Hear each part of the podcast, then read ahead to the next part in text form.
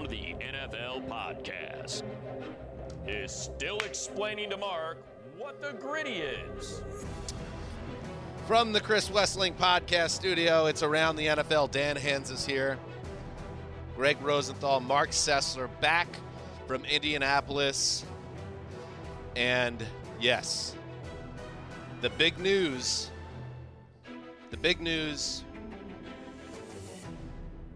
is obvious. Tomorrow, the Flashpoint series returns from hiatus. Absolutely. Well timed. Flashpoint. Nothing else going on. Baker Mayfield. Got to roll out a series that you could easily do in July. A series that we rebranded after one episode into a new version of it. People people were concerned. Right. The hiatus. How long does the hiatus last? Now, free agency starts next week. Does it go back on hiatus? Most likely. But just know that's the big news right now. It's struggling to get out of the gate. Just know that we still have, like, new listeners, maybe someone who's never heard the Around the NFL podcast. Wow, what a good day to check in. One of the biggest news days in NFL history, and they've already clicked off. Actually, they're like, whoa, these guys are funny, irreverent, different. I'm staying tuned. It's the other way to look at it. Somewhere in the middle. I don't think we have them on that one. Holy shit. There's so much going on right now, and we're going to get into all of it because, yes, one of the biggest trades in recent NFL history has gone down, the Aaron Rodgers soap opera. That seems to be going on hiatus for the time being, although you never know. Franchise deadline is passing in 16 minutes exactly, and we're tracking it to the deadline. We're going to get to all of it, all the news. There was a dude that got suspended for gambling, one of the best wide receivers in the league. Going to hit that. Greg's got some against-the-grain takes on that, too. He's going to put it all on the line. That's what I'm waiting for. That's news. At NFL Network headquarters. That's news to me, but yes. Calvin Ridley does feel like a bit of a D story now. It's like Greg's. That was like we were leading with that 16 hours ago. Greg's side hobby and deep obsession clashing with his desire to be a company man, all in one story. It gets messy. It's going to be tough. The bigger gambling gets, the messier it gets. I've been very careful for Greg since joining the NFL, and this news, I have to say, made me happy of how careful I've been. And even though we have so much news to get to, yes, the last time you heard from us, we were in Indianapolis at the Combine. We don't know much. We're learning as we go along here, the prospect side of things. But you know who knows a lot? Shookie. Shookie's a rising star, rising talent here at NFL Media, and he had a great write-up on his all-combine team. Nick Shook, nice hook there, like that. So we're going to welcome in Shook in a bit to talk that. But before we get to anything, yes, let's get to the huge news involving a certain somebody. Hey, Seattle, we got a deal. Go Hawks. Go Hawks. I love the Russell Wilson smooth brother act. It's the best. Nothing beats it. I think it was Danny Kelly who said it. Maybe it was someone else that he'll go down as one of the greatest players in Seahawks history and definitely the horniest. Just like that's been a big part of the Russell Wilson experience, and I enjoy it. That was a social media clip from when he signed his extension with Seattle in 2019 from his bed, yes, with his celebrity wife. And it was announcing that he was staying with the Seahawks. Go Hawks, baby. For the long term. But it turns out history had other plans. NFL Network's Tom Pelissero reported Tuesday, he broke it, that the Seahawks and Broncos agreed in principle on a trade sending quarterback Russell Wilson to Denver. The Broncos for a massive haul, including multiple first-round picks, plus additional picks and players. The full package, which also sent a fourth-round pick Denver's way, 2 first-rounders, 2 second-rounders, a fifth-rounder, the centerpiece of the trade, Drew Lock, defensive tackle Shelby Harris, and tight end Noah Fant, that from Rap Sheet. Greggy, the trade is pending a physical, and Wilson waiving his no-trade clause. Can't be finalized until the new league year next week. But it's happening, and it's a bombshell that rivals any trade in the history of this podcast, at least. In the history of the NFL. Oh, he did it. Greggy. I mean, just he's known for hyperbole, baby. Mr. Unlimited.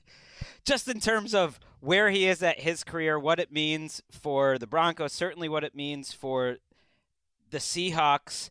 I just start where I've been over the last couple of years on this, that this was coming and that the Seahawks organization had a decision to make. Could they go with Russell Wilson?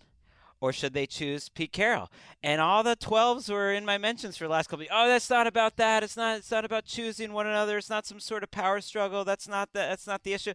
I really think it was. I think Russell Wilson made it clear he wanted out of Seattle a year ago in January, and he ended up getting out 1 year later.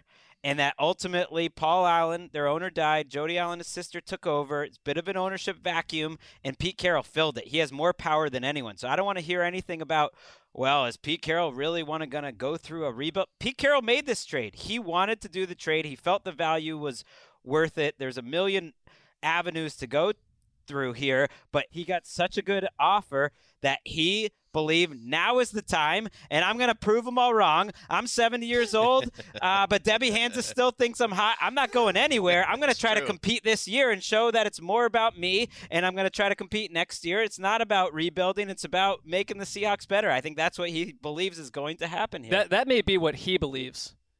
And I don't disagree with you, Greg. I think that, we knew a year ago that this was the first chapter of quarterback discontentment that has spread across the league like wildfire, and it's paid off. I mean, Russell Wilson is probably somewhere he much would rather be at this point. So I'm with you there. But if we're going to look at it from a pro-Seahawks angle and say that Pete Carroll and, you throw in John Schneider, who's picking up the phone at least, got what they called a transformational deal. I don't see this as that. 2 firsts, 2 seconds, and Shelby Harris, that's a nice player. Noah Fant, big yawn. And Drew Lock, a player that they were trying to get rid of essentially for the past 2 seasons, or at least Lodge as their backup. I don't know how this transforms the Seahawks. If anything, I think it takes the legacy of Pete Carroll and John Schneider and puts it into a bit of a dark abyss, because now you're suddenly, essentially, last year's Broncos. Good team, nice parts, looking for a quarterback. I think that is, to me, the biggest big picture viewpoint for Seattle now, is that you went from having a Hall of Fame level quarterback who has probably anywhere between 7 and 10, 11 years, who knows, left in the tank, to joining that great underbelly of the NFL, the teams that are wandering looking for their guy. And yet I also understand why they did it. And I think there could be some middle ground here, Greg, with it's not necessarily just like Pete Carroll's going to win or Russell Wilson was going to win and only one could survive and move forward. I think Seattle, in their internal conversations, would not be surprising to me if they were like, we are kind of caught in between right now. And we have this guy who's getting paid at a huge premium at quarterback. We have a roster that's not near Super Bowl ready. We've made some mistakes. We made that Jamal Adams trade. That didn't work out for us, giving away a lot of assets to get back a guy that has not been transformational on defense. Now we need to figure out what we want to do as an organization going forward. Do we try to figure this out with Wilson, or do we pull the trigger on a trade that allows us to reset everything? And I think there's something to be said for that beyond just Carroll wins and Wilson loses, or however you want to see this. I'm with you, and I'm someone that I feel I'm a little caught in the middle here, that I don't think it was the worst trade ever for Seattle. Is it going to work out? Probably not, because they don't have a quarterback, but they have to make the picks count. I think what they got was significant. People were saying, oh, it's basically the same as the Jamal Adams trade, 2 1s. Well, no. You got 2 1s, 2 2s. I like Noah Fant. I think that's a good young tight end and a player in Shelby Harris that can definitely help you. I don't care about Locke. To me, that's almost a net negative. But that's 6 players. That's not nothing. That's different than that's Jamal Adams trade. But I think they're going to reset and try to use some of these resources to either draft the quarterback at 9. They now have the number 9 pick from Denver, or draft a quarterback somewhere else, or use some of this cap space and use some of the room to go get a quarterback, because I don't think they're going to try to rebuild. I think it says something about what they saw with Russell Wilson. And that to me is a big part of this equation. You said he's probably got 7 good years left in him maybe. I have my doubts. He struggled in the second half of 2019. He was very up and down in 2020. He is not a top five quarterback to me. And I think if they believed he was a top five quarterback that was going to age well, now he's someone that holds the ball forever and tries to rely on his athleticism to make those crazy plays. If they believed he was going to evolve and have the rest of his career like Aaron Rodgers and Tom Brady did, I don't think they would make that trade. I don't think they quite believe that Russell Wilson was the reason why they've been good these last 5 to 6 years. It's A, it's a power struggle, but B, it aligns with their actual scouting thoughts on Russell Wilson.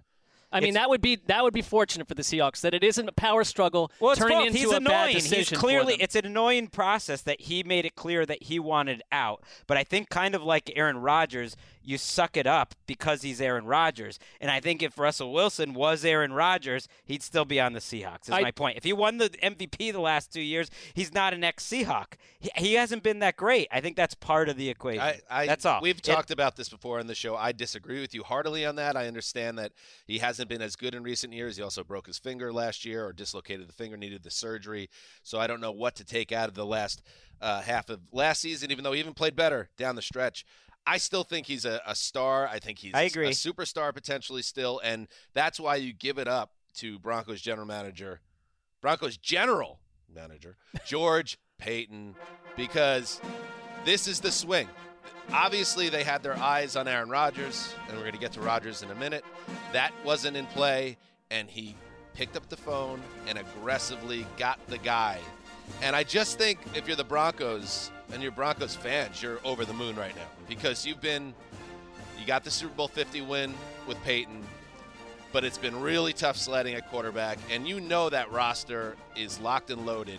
And if Russell Wilson is more the guy I think he is, Mark thinks he is, I still think he's an above-average, borderline top-10 quarterback. I just don't think people put him because he's so famous in that top shelf. Like, no, he's not Justin Herbert. He's the third-best quarterback in this division. He's the transformational part of this trade. I think he is a potential still top-5 quarterback in the league, personally, and you take him and you fill the biggest area of need on your team, and you are flying now. And don't be surprised when Von Miller now comes back to Denver, because that's kind of how the league and sports seems to work now. People like to build super teams.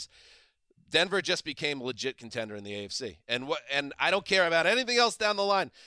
They have a chance to win the Super Bowl, a very real chance, and it's a home run trade to me for that reason. I lived in Denver for years. I've got friends from Denver who are tweeting, and it's like, look at the reaction from both fan bases. I get that fans maybe can gloss over things, so can we at times, but it's like the Denver Broncos fan base reaction says it all to me. They were a pretender last year, and we're not going down the Teddy Bridgewater road, but you did not have the quarterback in a division with Patrick Mahomes, Justin Herbert, and Derek Carr, the best division in the AFC. You're now locked and loaded as a real contender. Somewhere Vic Fangio is saying, what the F, because where was I when all this happened? They should rehire him as the defensive coordinator. That would be great. That doesn't happen in these days, but if you're Nathaniel Hackett, I do wonder, you're very close to Aaron Rodgers, that maybe he tipped off Nathaniel Hackett at some point and said, bro, this ain't happening. Go chase something else, because they were right on this Russell Wilson deal 2 hours after the Aaron Rodgers news that was so-called secret. Well, if anything, though, I think that says that they were still hanging around, and they put it out there through their insiders to make the PR of it all work better, that one thing had nothing to do with the other. I don't buy that. I do totally buy that they've been in these trade talks for the last 2 weeks, setting up this deal, hoping to get it done, and if it could get done, great. But the timing of it clearly indicates they were still holding out and seeing what was up with Aaron Rodgers. They didn't want to make Russell Wilson feel like he was the second option. Why should they? I think all these things can be true. I agree with you guys that it's a home run for Denver. Like, you got to make this move. To me, it's just more, he's Matthew Stafford. Like, I put him in that tier, and it's worth it to go get a Matthew Stafford when you're stuck in the middle or the below the middle at quarterback, which they were. Like, I'm not doubting as much, but as I like Teddy. There's more upside, I think, with Russell than even Stafford. It's similar. It's in the same ballpark. He's younger also. You still got Courtland Sutton, Tim Patrick, Jerry Judy, Albert. I don't know where we settled on this. Albert O. Yeah, that's where we settled. I thought I had it. Okwebanam, but then they changed it. Booing. Booing. Just don't. Oh, my gosh. Just don't. But here's Javonte Williams. That is an awesome offense. I don't know if the defense is going to be as good as the names look like, because we just don't have Vic Fangio there anymore. But the offense should be incredible. Like that's the point that the Broncos did not give away pieces that would strip away from Russell Wilson. That's what surprised me when I heard multiple first-round picks and players. And when it ended up being Shelby Harris, Noah Fant, and Drew Lock, I was like, oh, really? Because I could have swore Jerry Judy, maybe Javonte Williams, maybe Sutton. One of those guys at least has to go back. So the fact now that Wilson goes and joins this offense that has remained intact after the deal, that makes it even more exciting if you're a Broncos fan. Fant's a good player, though. I mean, at times he's looked like But who's his quarterback? No, I get Geno Smith? I'm just saying you can't. Is it Geno time, Greggy? To me, he is a starting defensive end. It was a first-round pick for a reason with a ton of potential. He's not nothing. Like, to me, him and Javonte Williams, for instance, have a similar value. The difference is he's on the fourth year of his contract. Shelby Harris is a nice player.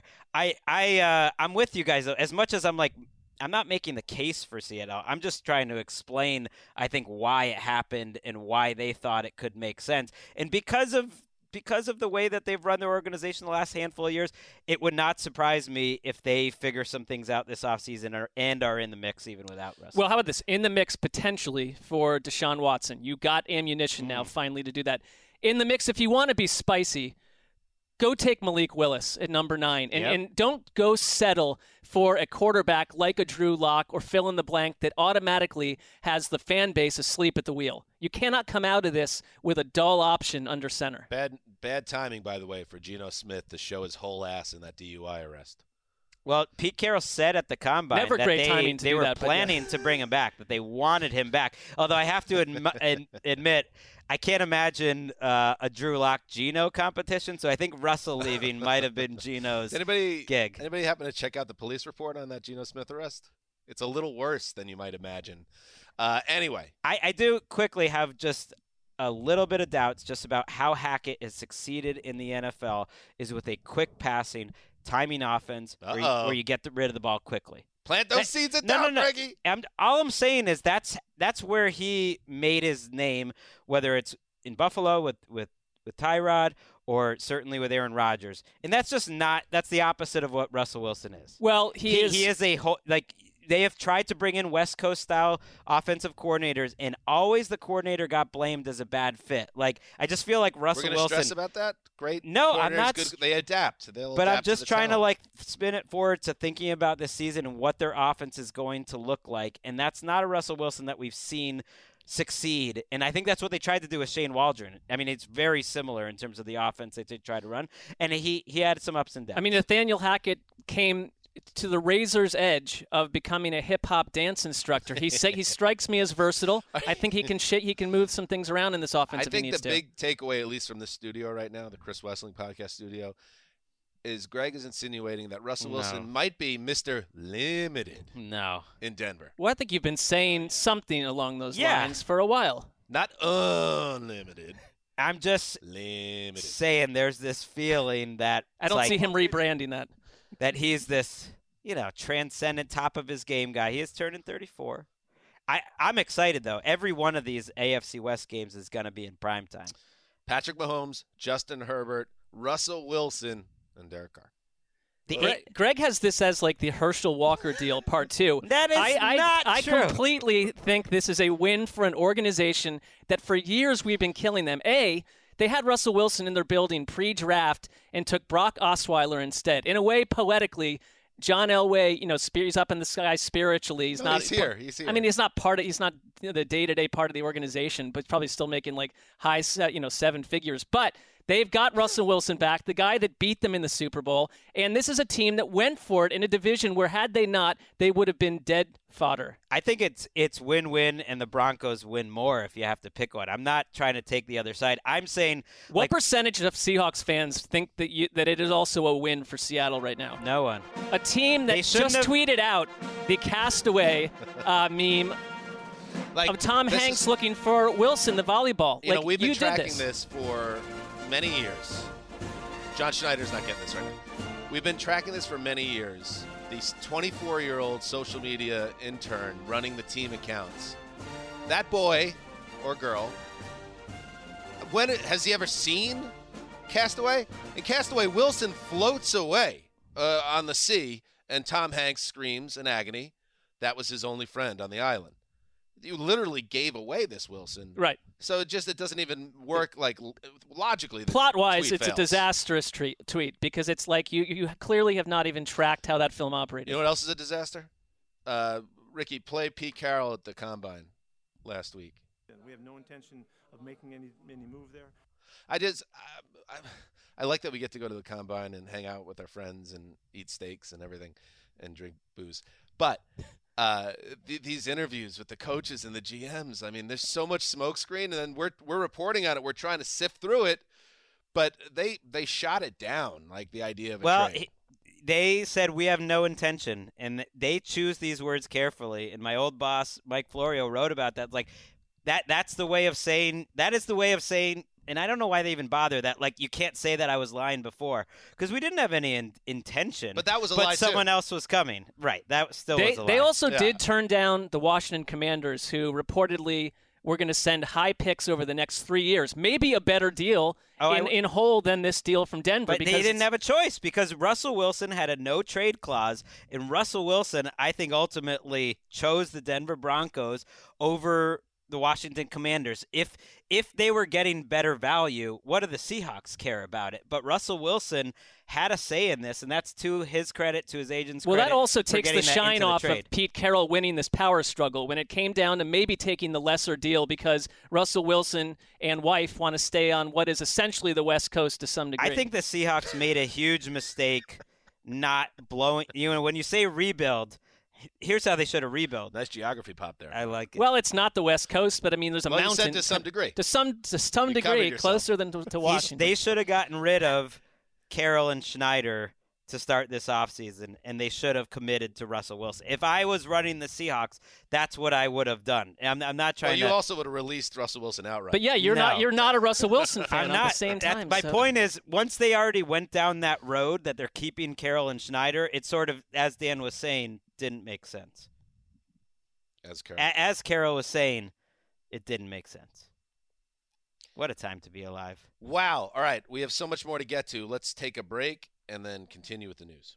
All right, we're back. Aaron Rodgers. This is all, dominoes. So the Broncos reportedly hot for Aaron Rodgers. Had the quarterback coach.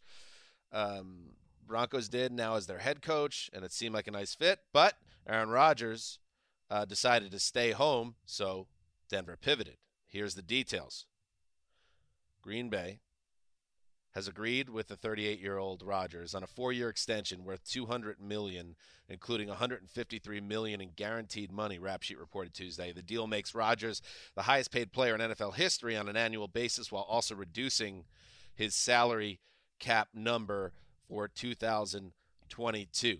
So the long saga that's built up forever, it feels like forever, but it's really been about a year and a half, comes to some type of close. Aaron Rodgers, by the way, came out after the Russell Wilson story blew up. He got on Twitter and said, hey, just so you know, the specifics of the contract monetary-wise, not accurate, and I'll say I'm happy to be in Green Bay, to which I say, Aaron Rodgers, I didn't kill my wife. No, just I don't care. I don't care. All right. Ricky on fire. I like the first one. Yeah, I think there was a lot more going on there. You actually thought that I didn't kill my wife? Well, because you say that all the time. You always say that, so I thought it would be a nice tie-in, but the I don't care. Right. But I thought I made it clear in our instant message what I wanted, just that one line. Yeah. Okay. So you kind of – okay. I think she added to the show on some – well, she added to the overall show. The host doesn't like surprises. I didn't kill my wife. Anyway, let's get back on track. Ricky, by the way, is not going to be with us next week. Ricky is going to be in Cancun during free agency. Well, that news passed like a buzzsaw through the studio prior to our kickoff here. This is like the fourth year in a row she's been on a tropical island during the off-season's most busy week to date. You can't talk to me like that. It's International Women's Day today, okay? I'm happy for you. I'm extremely jealous. Okay. It's fine. You don't appreciate women. The best part was like, well, all right, that Erica, when I was trying to talk to her, I was kidding on the square a little bit. I was like, Erica, we want you for free agency week. We want you in the studio. It's important. And she was like, no, you don't care who's behind the glass anyway.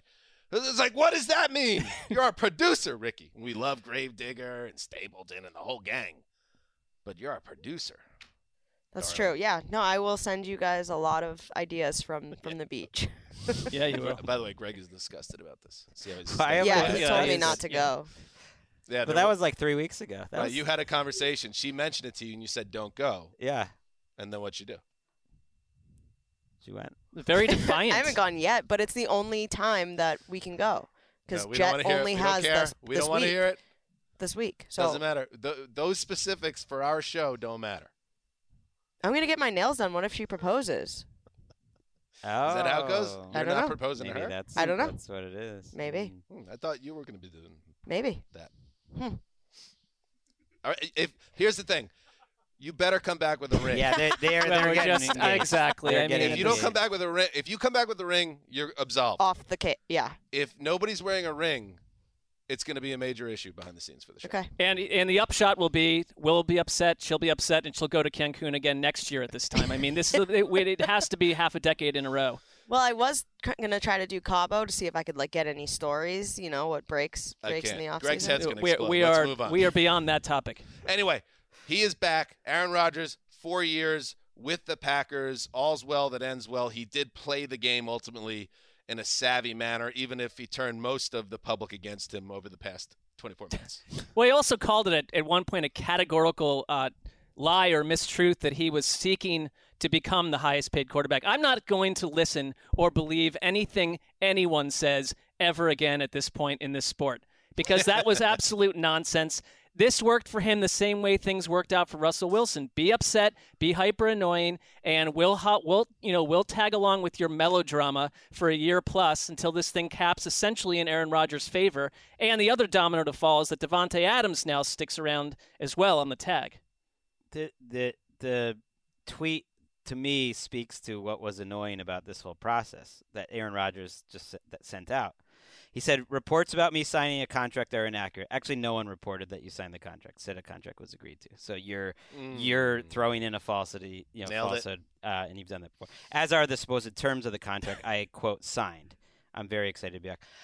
Where do you think those terms are coming from? Where do you think an agent is putting out, like, those terms to advertise what a great deal that he got? You think it's the team? You think the team wants to advertise how much money they're paying you? No, they don't. We've redefined the quarterback market and paying you more than anyone's ever been paid. Look at us. They're embarrassed. They're going to have to answer to a lot of Packers shareholders, who got that free sweet piece of paper, and going to see that ticket in the living room. Ultimately, he probably was never going anywhere, and they used the Broncos well to maximize every bit of leverage this offseason, and that's fine. That's all players do that. All agents do that. Some media members participated a little more actively than others in really making the Broncos believable over the last week. But if you kind of notice, the big names really didn't, and I think that was telling. Is there any concern that, you know, it talked about him going away and meditating and thinking for hours on end about the fact that maybe I'll just retire? Like, we've talked over and over about it. If your head is half in the space of I might walk away from the game. A year ago, I would have bought that, but I think after this last year, it was so clear he was all in. Like, I think I thought it was all bogus this whole time. I think I'm going off of what Ian was tweeting, saying that there was serious consideration about all things on the table. One of them, I might leave the team that I'm now sticking around with, saying how much I love Green Bay and all this other stuff. And ultimately, what did it come down to? Money. They paid me $50 million a year, whatever it comes down to. So I am back until I'm 42 years old, unless I win another MVP and they annoy me, and then I'll cause some more ruckus in about a year or so. Don't rule it out. This is the person we're dealing with at this point. The only thing you could say about Rodgers, yes, he got everything he wanted in the end. He's still on a loaded team. He's better paid than anyone else in the history of the sport. But I do think he did take a hit in public opinion over a lot of his as much as any athlete in the past year, but not because of the contract. Some of it, there are a lot of people. Mark and I are among those people that had a lot of issues with Rodgers before the fake vaccine stuff went down. Just the way his general vibe and how he had kind of changed in some ways in terms of how he was front facing with the public, and it wasn't always flattering. It's all, none of it matters ultimately. And I don't care, as Tommy Lee Jones said, because he's under contract. I don't care about the money. He's sticking there. Davante Adams is tagged, and this is still a Super Bowl contender, but a team that chokes in January, and that's something else for another conversation. And now they can operate this offseason with some clarity. We don't know what the salary cap number is going to be. It's going to be less than the $46 million he was scheduled for, presumably a lot less. And they're going to franchise tag. They did franchise tag Davante Adams. And so you're putting that on. That contract negotiation, I think, is going to be very difficult, near impossible to figure out over the next 4 or 5 months. He could hold out. I wouldn't be surprised if we don't see him until about the third week of training camp, something like that, just because that's how things go. Za'Darius Smith, Preston Smith, Jaire Alexander might get a contract extension. The Smith brothers could get cut. Like, a lot's going to be happening with Green Bay in the next week. Well, that said, if we want to say that shareholders with their piece of paper on the wall are going to be slightly miffed that the front office pulled the trigger on this. No, that was a joke. They're all happy. The other option is now you're sitting there with Jordan Love. You could maybe trade Jordan Love away to someone at this point too. Yeah, at 20 cents on the dollar. Ricky wanted to come in with a point.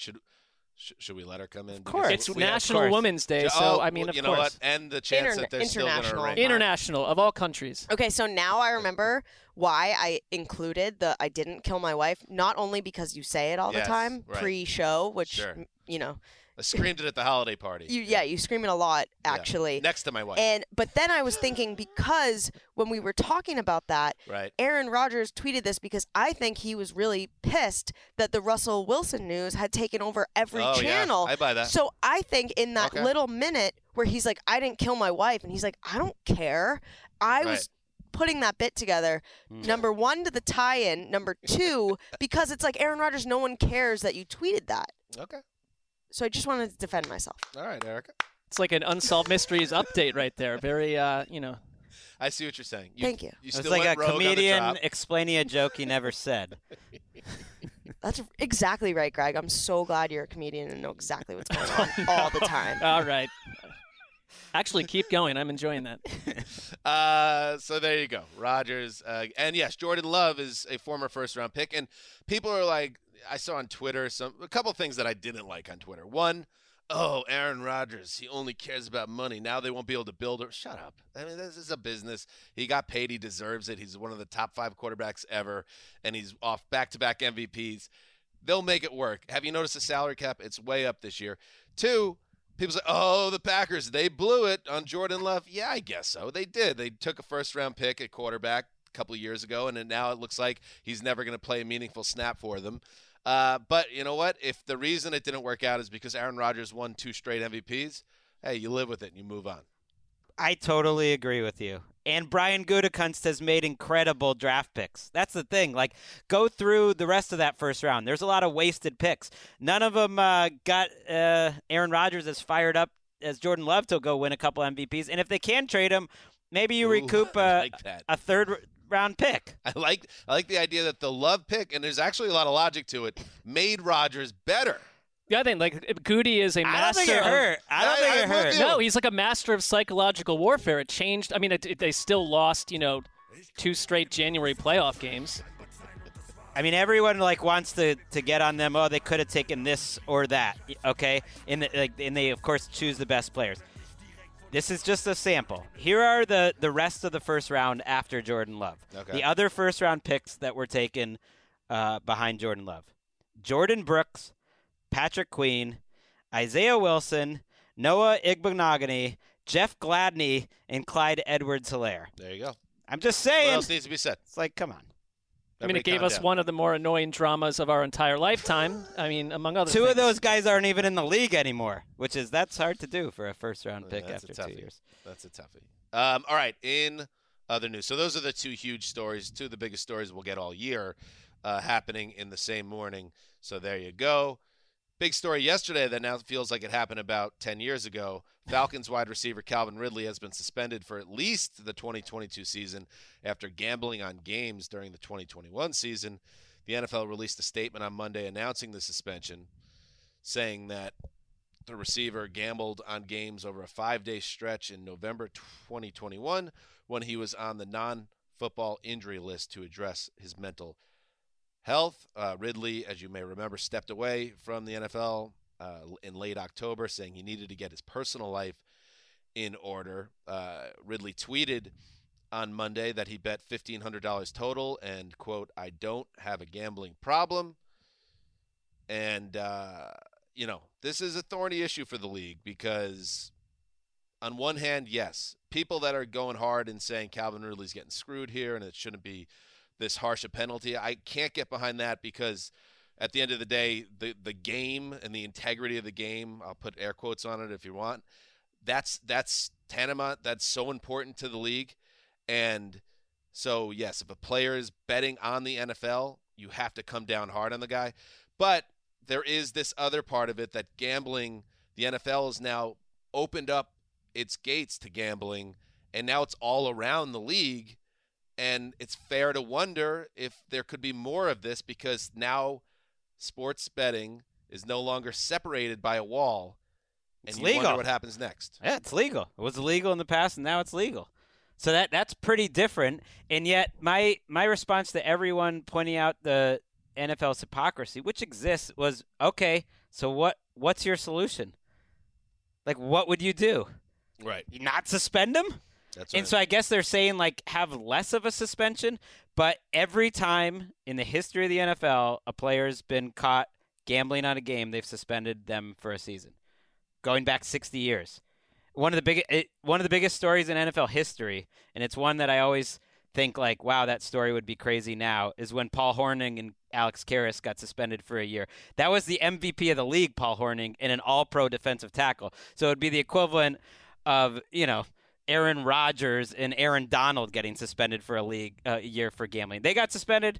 Some guy you never heard of, Josh Shaw, got suspended a couple years ago. Remember that? Never played again. It's like, what do they got? What's the I guess what's the alternative? You can kill them for getting into business with gambling, period. But that's been going on now for a season, and that's not going away. Yeah, they strike me as two separate things because, yeah, we can critique the NFL's lust for money and their lust to get into bed with gambling houses left and right and do what they're doing with fantasy football and all that else. Secondly, to your point, back in 1963 is when Hornung and Karras were suspended. It has been crystal clear as day to players, coaches, and league employees that you don't gamble on football. It's like there's no wiggle room there. Go in any stadium in the league, it's plastered on the walls. Like, you cannot. They're taking symposiums. Yes. They're teaching players, like, I don't care if you ever did this in the past. You don't do it here. It's like you have a special position inside the NFL. You don't do it here. And so I think, Greg, you nailed it. Like, what is there a middle ground where, like, we allow players to bet on this or that? No, because then it creates all sort of visual. They're already tweeting out plays of him, Calvin Ridley, where so it looked stupid. Like he's running in reverse and doing all this stuff. So to, you know, I agree that it's stupid, but it's like, why even put that out there as a possibility? I'm wondering if the league's plan internally is make an example of Ridley and then step up our communications with the players on why this will never fly and can never fly. But other than that, there's not much the NFL can do. And they caught him. Like, it's not like he's the first player to ever gamble on sports. And there haven't been many that have been caught, but they caught him, you know, because he did it through a league partner who reportedly reported it to, you know, an agency within the league that investigated it, and that was it. So it shows that you can get caught. I do think it opens up. You can get caught, Greg. It opens up some questions for people that work within that close to the league. Like, players can't bet, right? And league employees can't bet, but journalists can bet, and journalists have a ton of information.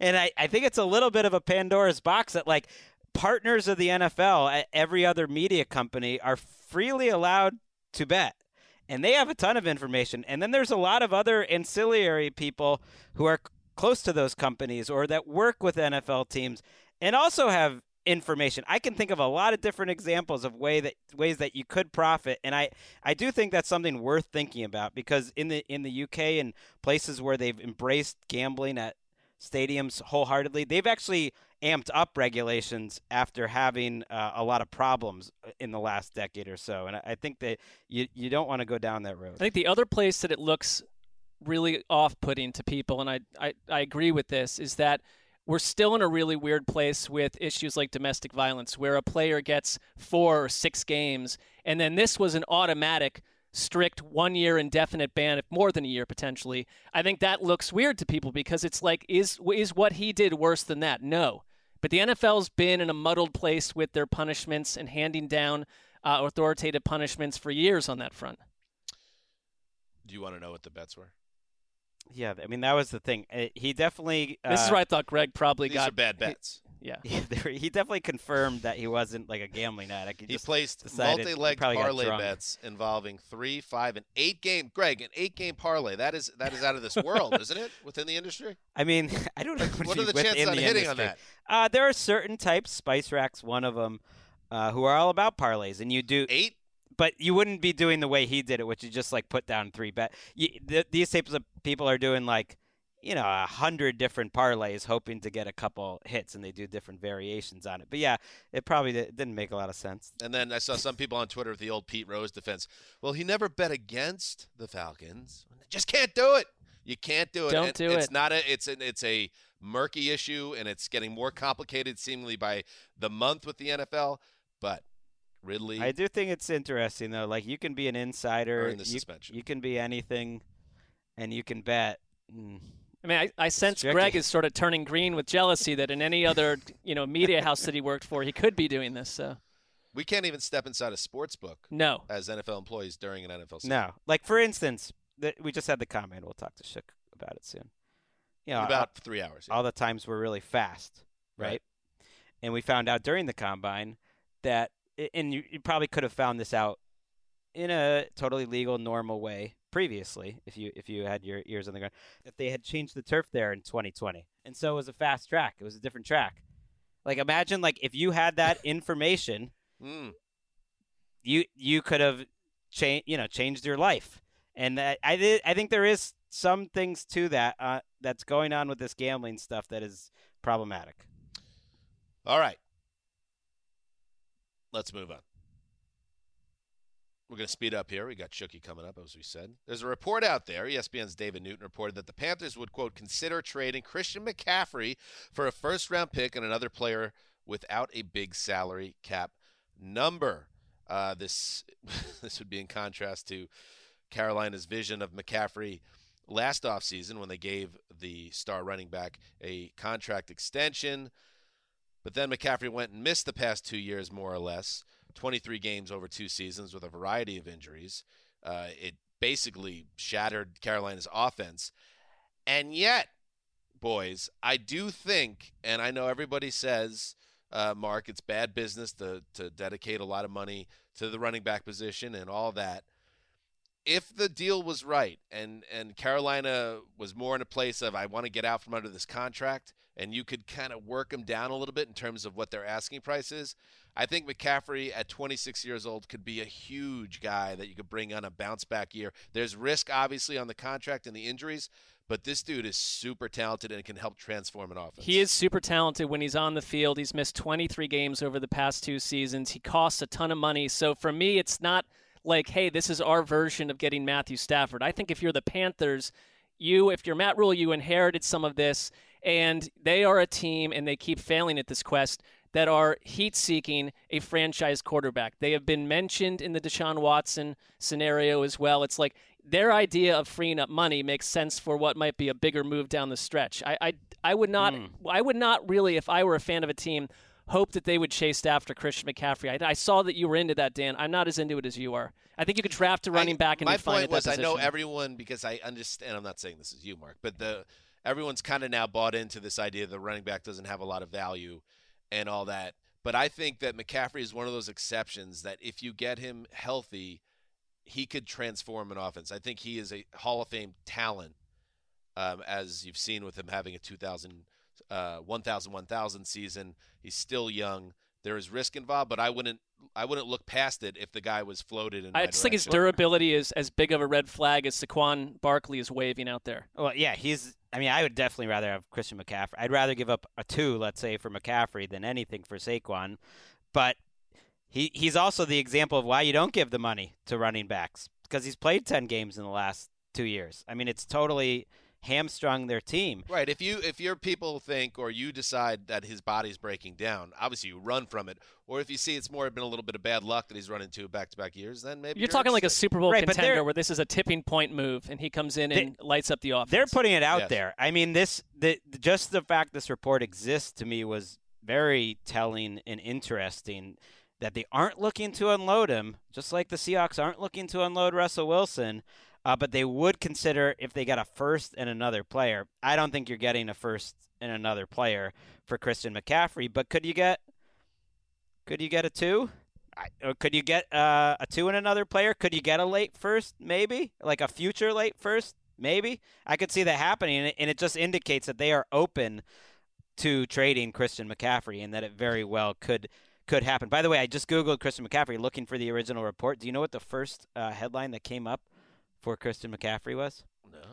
Olivia Culpo, can't wait for Christian McCaffrey reunion as trade rumors swirl. I was not aware that he is dating a swimsuit, Sports Illustrated swimsuit cover star. Mandola's ex. Right, who's currently overseas for Paris Fashion Week, and she can't wait to get back.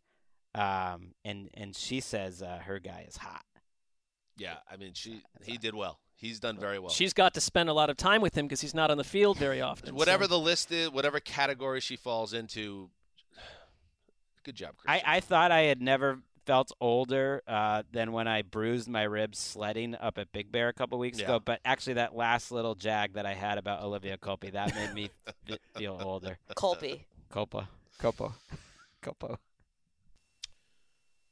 All right, in other news, the Dallas Cowboys, listen, the salary cap's quite large and rotund these days, but the Cowboys are proof that you still can run into issues at the cap, and they're working hard to try to get under the cap and prepare themselves for a new league year. So the news that came out over the weekend, I believe, was that the team is ready to part ways with Amari Cooper, actively seeking out a trade partner. So far, according to reports, that market's not so hot, by the way. So I don't know what that says about Amari Cooper or more about his price tag, which I believe is north of $20 million. So they might end up releasing Cooper.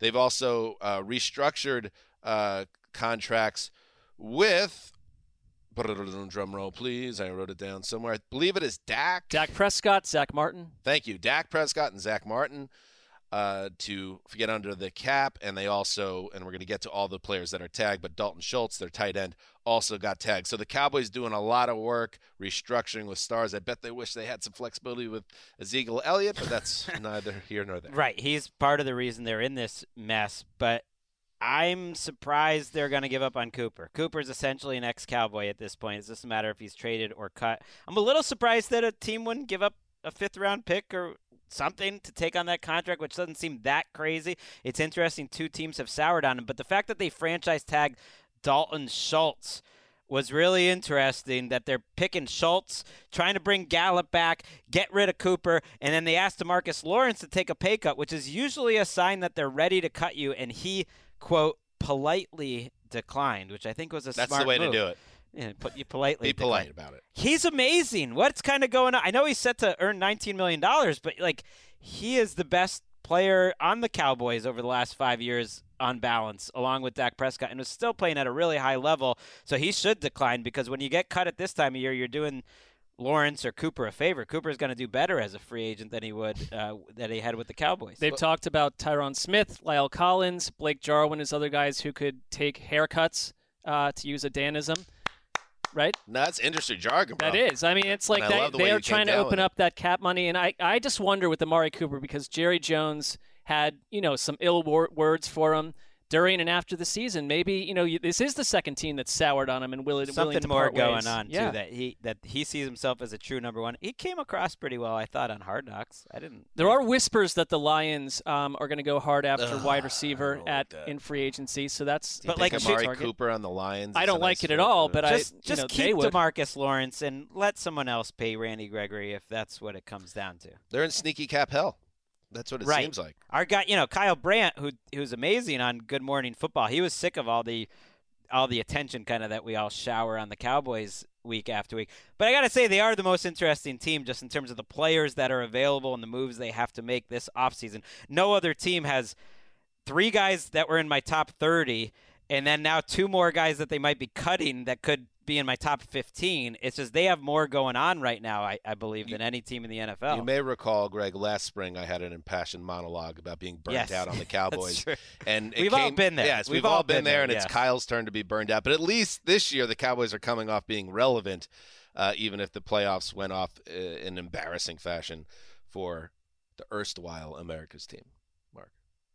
Yeah, I don't consider them America's team, although they represent a lot of things that America seems to want to be represented by at the moment. So. I had a whole segment I was ready for on NFL Now about the Cowboys, blown up by Russell Wilson. Well, that's smart, Greg. You go to the network and say, I want to talk Cowboys. They'll roll out the carpet for you to say whatever you feel. In other news, the Patriots. This one has got my radar pinging a little bit, Greg, that the Patriots have one of the best young cornerbacks in the league in J.C. Jackson, a guy smack in the middle of his prime, and they don't feel like – doesn't seem like they want to do business with him. They don't hit him with a franchise tag. It doesn't seem like there's any real conversations between player and team, so it looks like he's going to hit the open market. Someone's going to pay him a ton of money. And I'll say this as a fan of a team that's gotten burned by free agent deals for cornerbacks in the past, I'm always wary of them. Trumaine Johnson comes to mind. Darrelle Revis Part 2 comes to mind. But at the same time, maybe there's something to be said for Belichick losing a little bit of the touch a little bit here. Doesn't this feel like somebody to keep in the building, Rosenthal? Well, this is very consistent with his previous touch. You know, he likes nothing more than saying goodbye to great players that leave, and that annoys the Patriots fan base. Okay. Asante Samuel, very similar situation. Richard Seymour. It doesn't make sense to me because this guy, J.C. Jackson's improved every single season of his career. He's had more interceptions since he entered the league than any other player in the entire NFL. He's up there in terms of historically the most interceptions in the first 4 years, and he's become a complete corner. So it surprises me they didn't want to tag him, and he is going to be number 2 on the 101, the post-tag 101, and I guess he's gone. You would love this article, Dan, in the Boston Sports Journal about other teams wondering what's going on in New England, that they barely have anyone in their front office anymore and that they barely have any coaches. Like right now, Joe Judge is working with quarterbacks, and Patricia's going to do the offensive line, and Belichick might be calling plays. What is going on? They've had one of the smaller coaching staffs for years and years, and they keep getting plucked. But it's like now it's a thing. Now I'll say it's a hey here, and along those similar lines, Bert Breer wrote for SI.com, and I did see this, Greg. I don't know if you saw this, that there was a general vibe at the combine. Agents told him that they heard that the Patriots group might have been a bit disconnected with reality, was the quote. And the reason they were saying that is they were going and connecting with agents, being like, listen, we're not going to pay you near the money you want your guy to have. But if the market creators come back to us, we'll give you a short-term deal. And what's disconnected from reality for the Patriots, according to some of these people, is that, yes, that logic was sound when you had Tom Brady and you were going to the Super Bowl every year, and it was Belichick and Brady. But now the teams that can say those things are like the Chiefs and like the Bills. It's not the Patriots anymore because the Patriots aren't special anymore. And that was a thing being buzzed about at the combine. I mean, the only thing is that last offseason they went wild, and there was money being spent. But, maybe if you've been in a certain mindset for 20-plus years, it's taking you a little bit of time to shake into what would be reality, and they're in a very different one. Right. One of the reasons they can't spend is because they have like $11 million guaranteed for Jonnu Smith this year, who they would love to not have on their roster, and yet they don't. It's almost really like you shouldn't have paid a ton of money for two tight ends in the same free agency. Right, but they got one right, and they got a lot right in those free agent moves. They were aggressive. They have a new GM, director of player personnel, Matt Groh, Al Groh's son, who's been in college scouting. That's a big jump to go from college to suddenly, like, you're kind of the GM. It's basically Belichick. They cut Kyle Van Noy.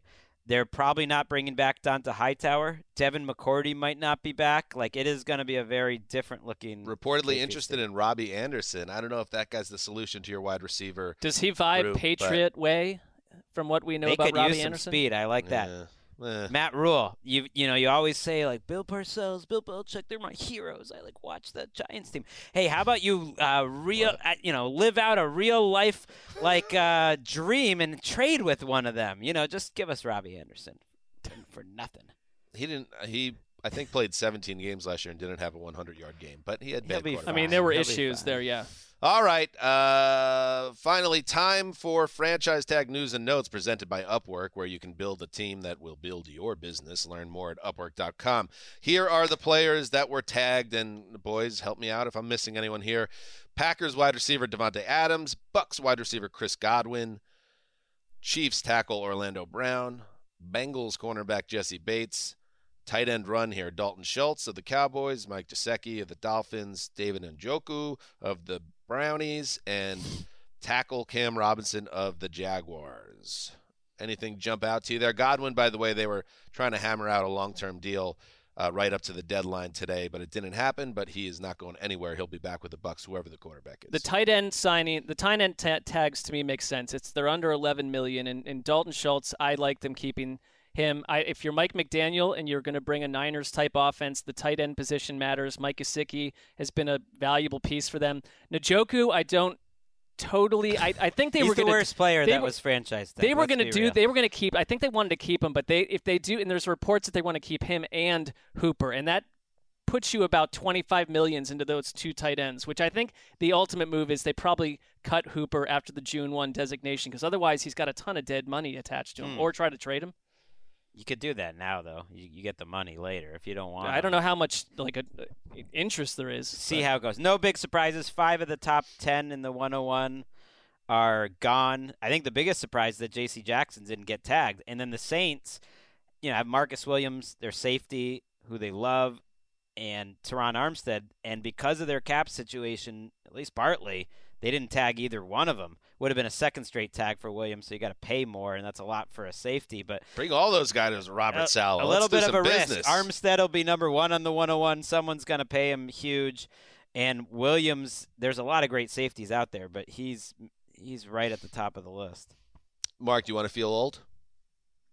Why not? I'll feel old as well. Don't worry.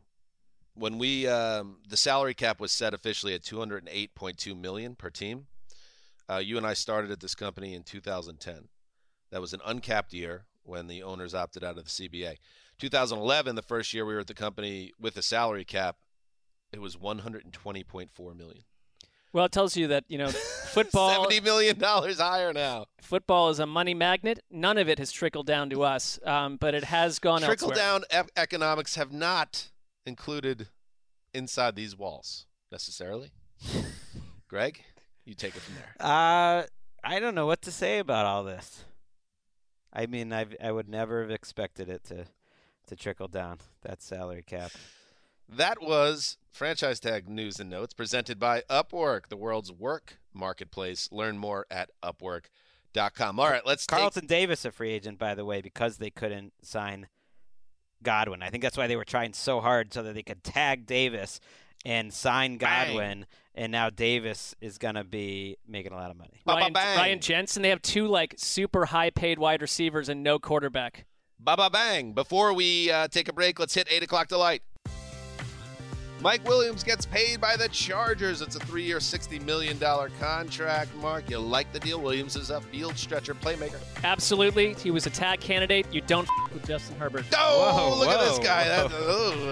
That was surprising. He's got some buzz and some heat. Matt Stafford could get up to $45 million a year. Greg, is that too rich for the Super Bowl champion? It's just what it's going to be for all the quarterbacks. It's what Russell Wilson is going to make, too, very soon, by the way. Yes, win a Super Bowl, folks. It will get you a raise. Brian Griese is going from the Monday Night Football booth to the 49ers, joining their coaching staff. Tough sitch for the old M&F team. Well, they never seem to be in the winning column from a point of public perception, but Griese and Shanahan are old friends, and I know that Greggy has a theory around this connection. He was a teammate of Tom Brady's at Michigan. Oh, it's like, oh, hey, by the way, you probably don't feel good about your current job if you're willing to take a 700% pay cut to go become a quarterback coach, for a much harder job. Hold off on those sandwiches. Tommy's coming back, baby. Von Miller, he said he wants to go back to Denver. Potentially, and he will now because Russell Wilson's quarterback. And Jack Doyle retires. Really nice workman-like career for the tight end out of Indiana, originally 9 years with the Colts, I believe. The rest of that tight end group in Indianapolis right now has about 32 catches for 180 yards combined between 6 people. A lot of tight ends in free agency. Mo Alley-Cox, Ingram, Gronk, O.J. Howard, Ertz, Jared Cook. There's some Uzama. Gronk and Carson Wentz. I don't love the sound of that tandem. All right, there you go. There is a very beefy news, one of the beefiest news conversations in the history of the show. Let's take a break, and then let's turn our attention to a postmortem on the Combine with the great Nick Shook. Uh-oh. Is it? Oh, my God. Is that Nick Shook's music? Let's welcome him in. The man, the myth, the legend from Cleveland, Ohio. The pipe. He's known by some to all the rest, Mr. Nick Shook. Welcome back to the Around the NFL podcast, buddy. Hey, guys. How you doing? Great. How are you? I'm fantastic. I'm standing right now, in case you couldn't tell, because, you know, standing desks are good for your health. And, yeah.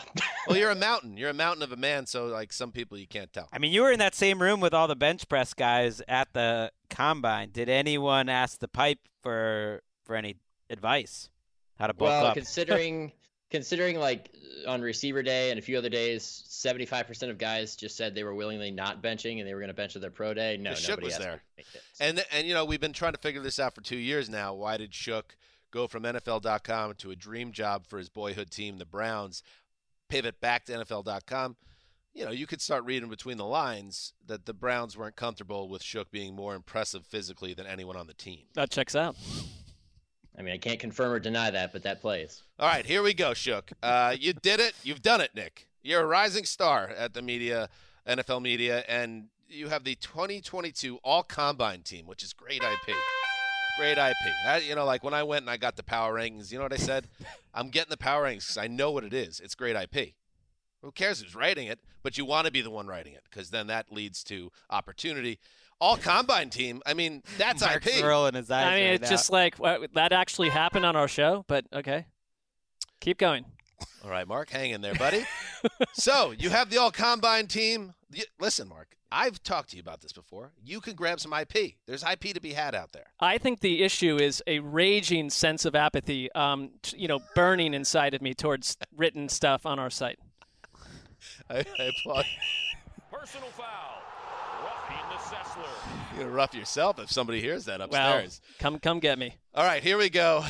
Shook, you did it, the All-Combine team. You broke it down. You were in Indy, and you have what looks to be a very interesting group of college prospects. I guess let's start at the quarterback position where you had to make a decision. Who is the All-Combine quarterback? A lot of people are into this Malik Willis fellow from Liberty, especially after his incident outside St. Elmo, where he helped the vagrant man with some clothing that was very nice. That was Malik Willis, correct? Yes, it was. That's correct. Nailed it. But you have Kenny Pickett as your guy, even though he has those tiny, tiny doll hands. Yeah, the tiny hands that dominated the conversation about him leading up to his workout and his measurement. Tied with some of the smallest hands, probably the last 15 years. 8.5 inches was the measurement. But, you know, he put that to the side when he got on the field. And a lot of this team, I think, is built on a combination of measurements, using the next-gen stats overall draft score, which takes in production in college, and also measurements gives them an aggregate score.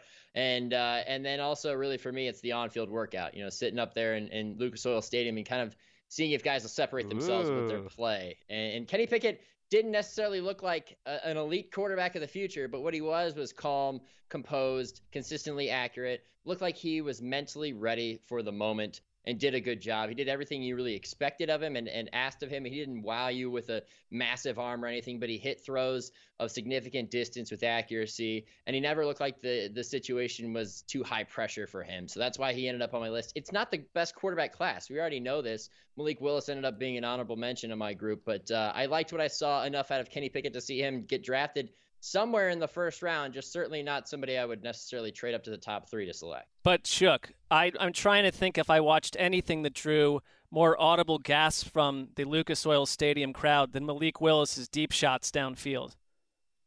Yeah, and he had Chris Olave out there to chase them down, which I think the gasps were about 60% Olave, 40% Willis. Look, everybody loves the deep ball, right? And it looks good on TV, and it looks good to everybody sitting in the stands. And when it's completed, it's very pretty, you know? Big arm, Big opportunity for him to show off that arm. There are some other questions that he's got to answer. I think a team's going to try to maybe potentially be seen as a reach when they take him, but the physical tools are there. It's just a matter of consistency for him and experience. Somebody that maybe you put on the bench in year one and eventually he ends up being a productive player. And we could all be wrong a few years from now and be like, why didn't that guy go number one overall or number two, wherever? But right now, that's all we really have. Anybody curious, by the way, who has the smallest hands in the current NFL landscape amongst starting quarterbacks? Go ahead. Goff? Goff's not big. He's Burrow. 9. He's tied with Tannehill and Burrow. The smallest hands, he's kind of a fringy starter, but Taysom Hill at 8 3/4 inches. So he's bigger. So Pickett would go. That trailed Burrow, though, last year, Pickett played in Pittsburgh. That's the thing is, in theory, that the only time that this would really be a factor is, bad weather games or rainy games. Who has the biggest hands amongst any starter? I'd go Lamar Jackson. Ricky? Mr. Unlimited. Denver Broncos quarterback Russell Wilson. Nice. 10 1/4. I like that. Nice. I don't buy that these quarterbacks are going to fall, and I know that we're talking combine here, but it makes sense to me that Malik Willis would just rear back and not worry about timing and just decide to throw the ball as far as he could just to show off, because that's what sells. Every year I feel like if at this point in the process you just did the over-unders in Vegas and said all the top quarterbacks are going to go higher than you expect, you would be a rich man right now. And Desmond Ridder, to me, seemed like he checked a lot of boxes as a guy who improved a ton, was extremely athletic. He can play quarterback. Everyone likes his leadership. And ultimately, these three guys don't seem that different than other guys that get taken in the first round. They all feel like first-rounders to me or close to it. Yeah, I put Ridder in as my honorable mention behind Malik Willis because I liked what I saw out of him. He had a couple accuracy issues, but for the most part, the size and everything, it all plays out. I mean, it makes sense. It's just a matter of I don't know how much teams value him. He looked good to me. He didn't look great, but he looked good among other good quarterbacks. But you're sitting in the crowd, though. You're not watching on TV. You're there. Yeah. Well, look at that. That's what it does. I'm telling you. Oh, I'm in the suite, baby. Fancy living. You're at Lucas Oil. You're doing ground floor. Anyway, hey, how about this? So the next gen stats draft score. You like that, by the way? You like the next gen draft score thing? Oh yeah. You I into love it? Any next gen innovation. I know you do. That's more IP Shooks. Listen, Mark. Are you making these up on your own? No, they're okay. They're from a computer. Okay. Shook, you have, correct me if I'm wrong, on NFL.com a next gen stats column as well, right? Yeah, during the season, position power rankings, yes. Listen to that, Mark. I have a column, too. I just am acknowledging total apathy towards the product. Positional power rankings with the next-gen tie-in. Bang. I couldn't be happier for what you're accomplishing, but that doesn't mean that it's what I care about on any level at this age in my life. What do you care about? That's a whole different topic. It's nothing to do with the combine. Shooky, how about this? So... I saw you have there, because I'm fascinated by this man. He's connected to the Jets a lot. Notre Dame safety Kyle Hamilton. He had a 90 score, best among safeties. Maybe he didn't run as fast as some teams would have hoped, but overall the guy's a complete package. And again, it's the tape that matters more than anything, and he was a star for the Fighting Irish. But I want to focus on the running backs here because you have a running back, Breece Hall out of Iowa State. He posted a 99 next-gen stat score, one of just 6 running backs to do that since next-gen had a score, I think, going back to 2003. I did reach out to Shook privately on text. I said, who are the other running backs you met? Because I read your excellent piece, and you mentioned that there were 5 others, but you didn't have who they were. But here are the names. Najee Harris, first-round pick, big-time player with the Steelers last year. Travis Etienne, who hasn't played yet, but a first-round pick for the Jags. Saquon, Derrick Henry, Reggie Bush. So... is this guy, Breece Hall, I mean, it sounds like, based on his skill set, this could be an instant star. Is that how you feel about him? Well, I think that his workout backed up what we saw on the tape, which is a 3-down back. A guy that can get the job done on 1st and 2nd down on the ground and can catch passes out of the backfield. He's got soft hands, and if you were concerned about his speed, it ran a 4.39 40. So everything's there. Total package in terms of measurables, workout, everything else. He did all of his pass catching drills well. There was only one mistake. He ran a Texas route and had a little bit of a stumble. Came back and ran it a second time and did it flawlessly. So everything that you expect from him, you saw him on the field. do everything well. He's going to be the first running back off the board, and he could be a fit for a team like the Jets. I had four other teams listed there, Miami being one, since they need a guy that they can rely on every down as well to jumpstart that running game. But I think whatever team drafts him is going to be happy to have him. He's going to be able to be a workhorse and a guy that can help you in every situation. I was very annoyed to see Traylon Burks not perform up to what people thought he might. He had a disappointing comment. He keeps getting put in the loser columns. What's his background, his position in school? Wide receiver. He's Arkansas. He came out in he's the one that was wrestling pigs. Remember we talked about him with Lance Zierlein. But you do like Sky Moore, who is, maybe coming a little bit more of a dark horse candidate. In school, I lost to a girl in wrestling. That is not current. Shook, your comments on Sky Moore. I know you put him in your honorables. Yes, I did. I agree with the sentiment on Burks. I wanted him to come out and actually do some eye-popping things in the workout, and he just didn't. He didn't really stand out to me, but Sky Moore certainly did. This is a guy who dominated in the Mid-American Conference in the passing game for Western Michigan, and you always think mid-major football, does that translate? Well, then you put him on the field with guys from Power 5 schools, and he stood out. He was smooth. He was under control. He did everything correct, caught passes in every depth and every situation, flashed the ability to make a highlight play. I think he's a guy that doesn't last past round two, and whoever drafts him is going to be really happy to have him and play a variety of roles. And going to be the latest Mac product. I think about a guy like Deontay Johnson, who, if he could get his hands together, would be even more productive than he already is. Mac continues to produce guys like that, and I think he's just the latest in that group. I love guys like that who are just so smooth and can run route. Like, that seems to translate better, and I love guys that Steve Smith loves. He was so high on DJ Moore when DJ Moore was coming out, even before he was on the Panthers. He was loving Sky Moore. He feels like he has a very good feel of receivers that were somewhat like Steve Smith that can excel, and he was loving Sky Moore on the coverage. Just like a overarching question. Very Nick. Into Dudley Moore, if you talk to Steve Smith about cinema. Mm-hmm. I'm a big fan of undersized actor. I'm a big fan of Steve Smith. I ran into him when I had my kids with me, bringing them to the NFL experience. Right. And I don't know Steve Smith very well, but he just went out of his way to say something nice about me to my kids, even though, who knows? What did he say? What are the just comments? How I do it. I do a great job on TV. They should put him on more and stuff like that. Why is this on our show? Right. I don't know, but he just seems like a nice human, because who knows if he even has ever seen me or whatever. But he was just trying to hook me up in front of my kids. No, that was good. They didn't really checks care. Out as authentic. They didn't really care. Class act. I thought these defensive edge players and defensive tackles all were so insane, Nick, that you're looking at these mocks and it feels like anyone could go anywhere, and that more than most years, no one knows anything. And then there's a lot of copycatting going on with these mocks in general.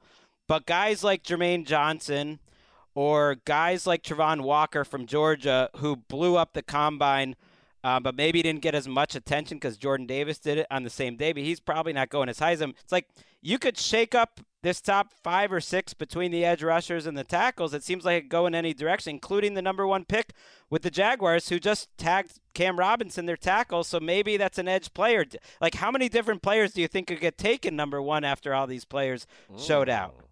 I think it's probably one of 3 guys. It's either Ike Ikwuanwu, the kid out of Alabama, the tackle as well, and probably Aiden Hutchinson. Honestly, but why couldn't it be Jermaine Johnson or Travon Walker, and someone just falls in love? Doesn't feel like there's some huge gap between all these dudes.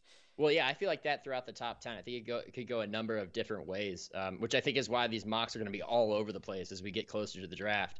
Travon Walker, you want to use one descriptive term for him, it's athletic. The guy is an athletic freak. He stood out in the drills for that reason. He ran the hoop, the drill that tests kind of your ability to get around the edge and your bend. It looked like he was at a 45-degree angle throughout the entire thing and did it with ease. I was stunned by that. He just really stood out there. And then you talk about, guys like even Jordan Davis, but, on the defensive interior. But Jermaine Johnson, I think, is another one. What stood out to me in the drills was his power. He's under control. This is a guy who could not crack the starting lineup consistently at Georgia, transfers to Florida State, and becomes a stud. And makes teams raise their eyebrow. Well, why only 1 year? He said during his interview, lack of snaps, maybe not the best fit. I go to Florida State. I find a home. and I want to be feared at the next level. The guys he models himself after, guys like Aaron Donald and Myles Garrett. Why? Because they're feared, and that's what I want to be. He believes in himself. He thinks he's the best edge rusher in this draft. So I guess it wouldn't be a massive surprise if he ended up being the first one off the board. But again, you know, with the copycatting, it's all Aiden Hutchinson, a guy who, I mean, he's there in terms of frame, measured pretty well. Didn't quite stand out to me in the drills, but his strengths are technicality. He's got the full arsenal of pass rushing moves. He's got the experience from playing at Michigan. That's where he's going to succeed, and I think that's what ends up making him probably a top 2 pick. I don't see him getting past Detroit, but I wouldn't be surprised to see any of these other guys go in the top 5. I know the Combine does this to these mock drafters, and I also noticed that Greg complimented Steve Smith complimenting him, but then about 14 seconds later took the mock draft industry, and I don't disagree with this take, and shredded them person to person. But is there too much? Is it just for our eyes that the Combine results trigger these rise or fall among players? Because if you're a competent scouting staff, shouldn't it be like 95% tape and, you know, the Combine's a nice cherry on top if you go in and do what we think you're going to do? Yeah, I think that's typically what most scouts will say, is that the tape is the proof, and a lot of players will say that, especially if they're not going to test well. They'll just be like, well, look at my tape, check my tape. So what if I'm not working out? The proof is in the tape. But there's a lot of value in the Combine for guys who can elevate themselves, and I think there were a few that did that this week as well, some more confirming the judgment of them than others. But there, I mean, we see it every year where a guy just blows the doors off of everybody watching, and suddenly they're way up high. I think about John Ross and that 40 time that he ran and where he ended up getting drafted. Now, ultimately, the tape kind of told us what we saw in the NFL, which is that he wasn't a complete receiver. But on the flip side, a lot of guys can make some money in Indianapolis. I don't care. Like Jordan Davis, anyone that's 340 pounds being able to like jump 11 feet, you should just put them on a football team and just do that every down, and then people will just get confused, and that would be effective. It'll just stop. It'll stop them. Well, Shook, you've said it all, and make sure you check it out on NFL.com. Shook's breakdown is all Combine team, and I'll say that the next step for you, Shook, now that you have the tie-in with Next Gen Stats during the season. You have your all-combine team. Now we got to get you a tab on the mock draft side of things, because that's an important little step this time of year. You got to basically check the boxes for each season here at the media group. Dan, do you have a background in law? Are you trying to be an agent here? Is that what you're doing here? You know, I'm just saying I see you as a rising star, and I want to make sure we maximize your considerable talents. My goal for you is to gain 45 pounds of fat and then work your way out of it. Like, give yourself a physical challenge. Let yourself go into the deep dimensions and then come back as like a nice better comeback story. Yeah. Mark, I already did that when I was 19. I lost 60 pounds in a summer, so I've already done that. I'm saying game. I didn't know that. and Dan, he's never trained to be an agent, but he has become an expert at climbing the corporate ladder by grabbing onto that IP. Don't worry about who you step on the way up. Kick them if they're hanging on. That's a real lesson for the kids. I'll close with two things here real quick. Yes. I want you guys to pay attention to this name just because he jumped off the field for me. I know he's got some issues with tackling that he needs to clean up in terms of form and everything else. If you read Lance Zierlein's bio on him and his scouting work on him, that's what he'll list. But there's a kid out of Nebraska, Cam Taylor. Let's see. I got my notes up right in front of me right now. Cam Taylor Britt. I think that kid is going to end up being a stud at the next level. He has no fear, no regard for his physical well-being in terms of attacking ball carriers. He was very explosive on the field. I really liked him. And the other sleeper, going back to the IP thing, the Flashpoint series, ATN Flashpoint. Oh, yeah. See, that'll work. It's back, Shook. Flashpoint.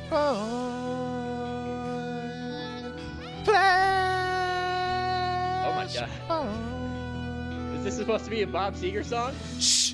On a long and lonesome highway. I can't tell you, Shook, how excited Greg is. So I'm excited. Yeah. We're doing an extra show this week just so it didn't feel like we were shoehorning Flashpoint into another show. The excitement is it. I could feel it bubbling off Greg and Shook. Obviously, you're part of that group too. So don't worry, it's back this week after a 1 week hiatus. Fantastic. And then it's going back on hiatus next week because we could save it. We have a long dead 3-month period. We could save these things for. Yeah, but this is when you plant the seeds of a successful series. There is a lot of unrest in our world, but Flashpoints is returning this week to the show. You want to hit the falsetto? This is like debuting The Voice after the Super Bowl. You know. Flashpoint. And by the way, Shookie, it's on the Cleveland Browns and Baker Mayfield this week with Tony Grossi, longtime scribe in that region. Oh, tell Tony I said hello. I saw him last week. Look at that. I mean, the guy's an industry leader at this point, Shook. Later, buddy. Thanks, guys. See ya. All right. Yes, it's back. It's back. And it's coming back tomorrow. That's where we end today's show.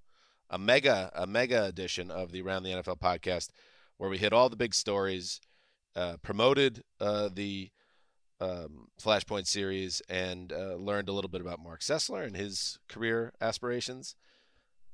Anything else to share before we say goodbye?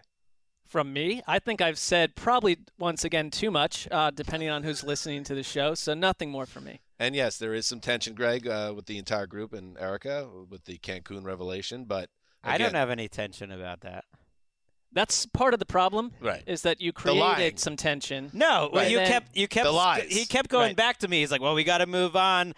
Greg's getting sick of this topic," and like I hadn't had any thought about it. I was kind of enjoying the back and forth, the fun. Just because I'm silent doesn't mean. I know you hate this, Greg, because you don't know what's ever going on in my head. I know you, Greg. I've been working with you. But in this particular case, I was just like sitting there, sort of just enjoying it, and you're like, Greg's gotta have us move on. I'm gonna tell you if you got it wrong. You got it wrong. You don't like the Flashpoint series though. I got that right. I mean, I don't mind it. I don't want it this week. You're not in love with it. It's not a love connection. It just feels like, Baker's not on top of, people's tongues in the Well, let's see what happens over the next 24 hours. Actually, we do have – We're tastemakers, though, Greg. We put it on the tongues. We do have a quote from Baker Mayfield, though, that could be just like a little bit of a tease for the Flashpoint series. Ricky has it right now.